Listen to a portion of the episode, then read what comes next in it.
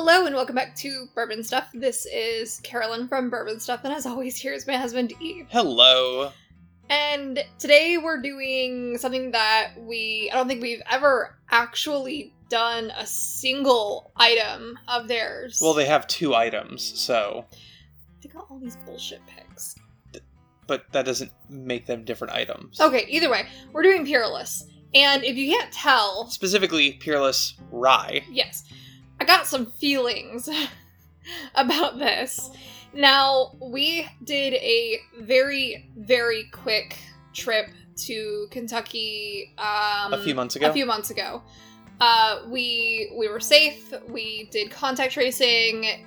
We avoided anything that had a lot of people. We didn't do any tours. We just did it for basic shopping. And we were tasked with, muling back a couple of Peerless picks for one of our friends here back at home. From the gift shop at Peerless. And we decided, well, fuck it. I really like the sound of this pick, and if the flavor, notes aren't complete bullshit, it'll be fantastic. Spoiler alert, my first time trying this, the flavor profile was bullshit. Straight up bullshit. I hated this with every fiber of my being. I was furious at what we spent, and I genuinely will never, ever, ever purchase another Peerless product again. That's not to say that... This is bad. It is just not what I expect it to be, and this may genuinely be something that you, a listener... may like. It may be something that you, Carolyn, enjoy, but it is not what it was not what you were sold. And that's really what it is. Again, we tried this months ago and we haven't visited it again, so I don't know how I feel about it in a vacuum. When I look at the tag they put on it, the notes that they provide you, and then me trying this and going, hell fucking no, it is not. That was... I did not like that. I did not like that one bit. Okay, so now that we've got that out of the way, let's get into the nerdy details, and then we'll begin the tasting and nosing of it. What details? So, what is the actual name of the product? So this is Peerless Single Barrel Kentucky Straight Rye Whiskey. This is a distiller's single barrel selection, which I believe you can only get at the gift shop. And very specifically, this is the Vanilla Dreamsicle release. And it is 57.45% ABV or 114.9 proof. We spent $124 mother flippin' dollars on it. Yes. But hey baby, what's the mash bill? I don't know. They don't disclose their mash bills. What's the age? They don't disclose that, but we do know that because it is a straight rye whiskey, it is a minimum of 2 years old. So yeah, we know what the title is, we know what we spent on it, and we know what the proof is.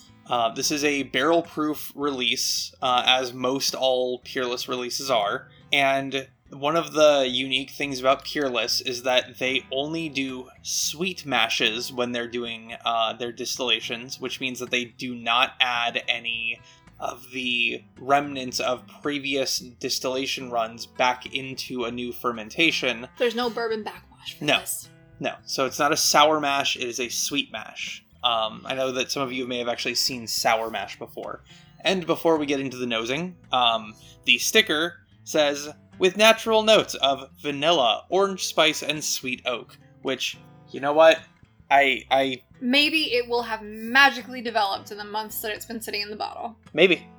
I have very little hopes of that, but let's go into this just to see what this is as a whiskey outside of that. Yeah, you can. Okay, I'll get it before I sniff. So it is vanilla-y on the nose. Slightly. I would really, really like to know what their mash is, though, because...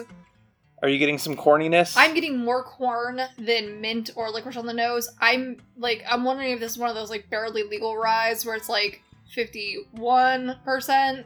So, to me, this is, corn sweetness, vanilla, and rye spice. Barely rye. There's, just slight grainy dust of rye and, a little bit of oak, but corn and vanilla. That's it. Let's get into the taste. The oak is just It is very forward oak. It's overpowering. Vanilla. It is a vanilla bomb. That, and I will agree to that. I think that's what I initially said when we tried this. Yeah, it is vanilla heavy. Yeah. So it's vanilla. I'm not really getting any citrus on this, like they claim. No citrus, no baking spices. It is very, very sweet corn. Very, very vanilla. And very oaky. Aggressively oaky. I actually don't get any rye hits or spiciness on the palate at all. No. And it leaves... The finish is almost acetone-y. Yeah, it leaves a very chemical, and as weird as it sounds, almost artificial vanillin finish to it. Yeah, it's some weird oak impact on this particular barrel, and yeah, this doesn't taste much rye to me. No.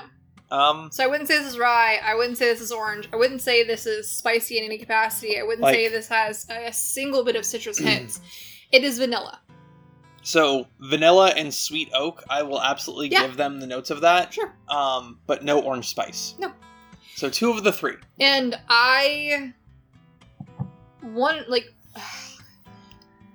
a Florida girl. I grew up with a family working in and around... Oranges. Because, hey, I'm from Florida. And that was pretty common, back in the 80s and 90s. Well... I have a love of pretty much anything citrus related. Yeah. I'm not huge on flavored whiskeys, but you offer me citrus flavored anything, I'm going to be like, yeah, let's get that. And when I saw this, I was like, oh my God, that would be amazing. Because dreamsicles are by far one of my favorite ice creams in existence. Yeah. So. But this was disappointing.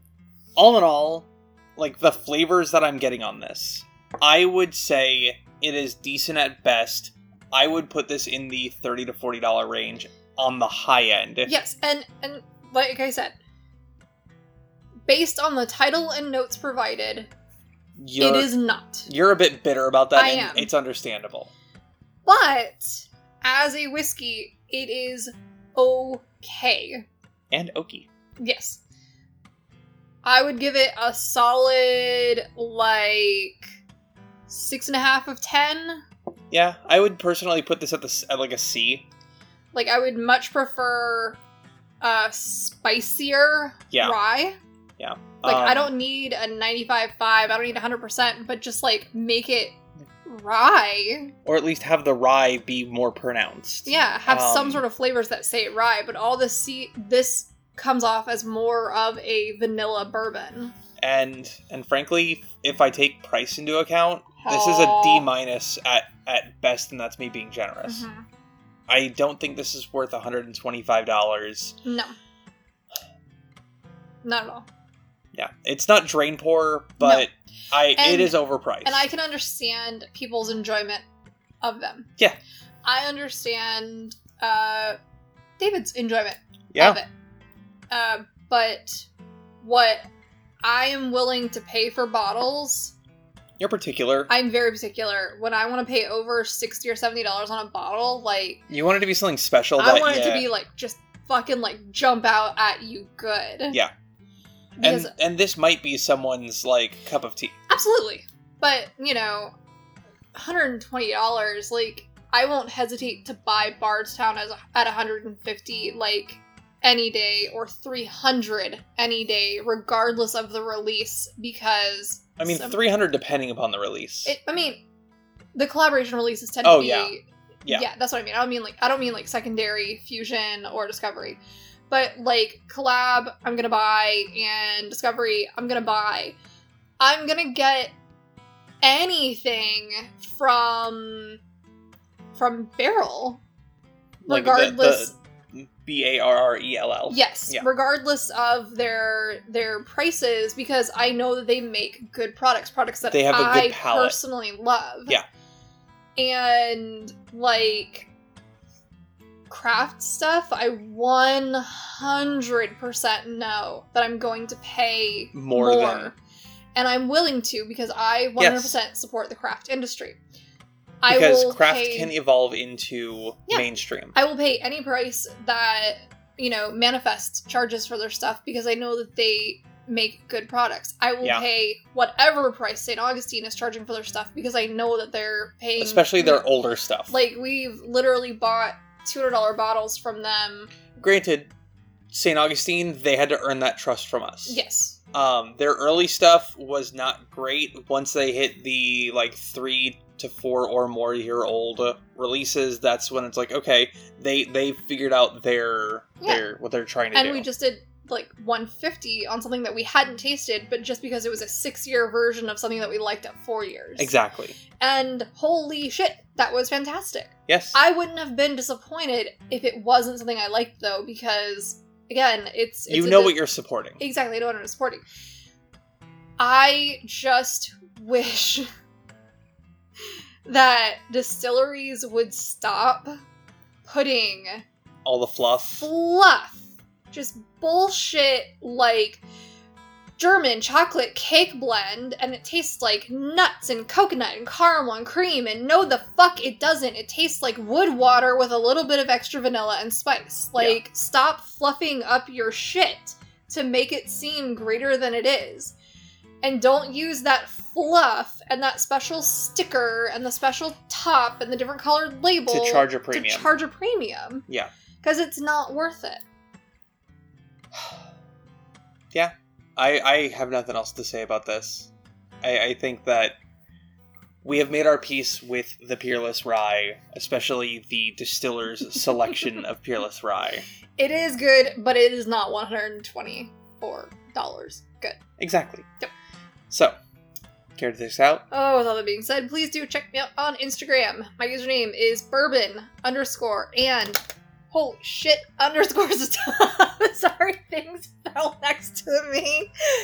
If you have any questions, comments, or concerns, you can message me there or email us at bourbonstuff@gmail.com.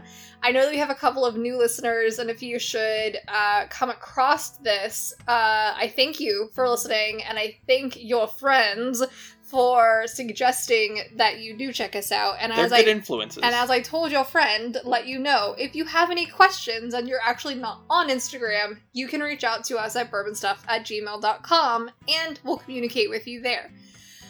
Thank you for supporting the podcast, be that by listening or donating. You guys are all absolute rock stars, and thank you for listening to me be bitter about a bottle that I feel like I overpaid for.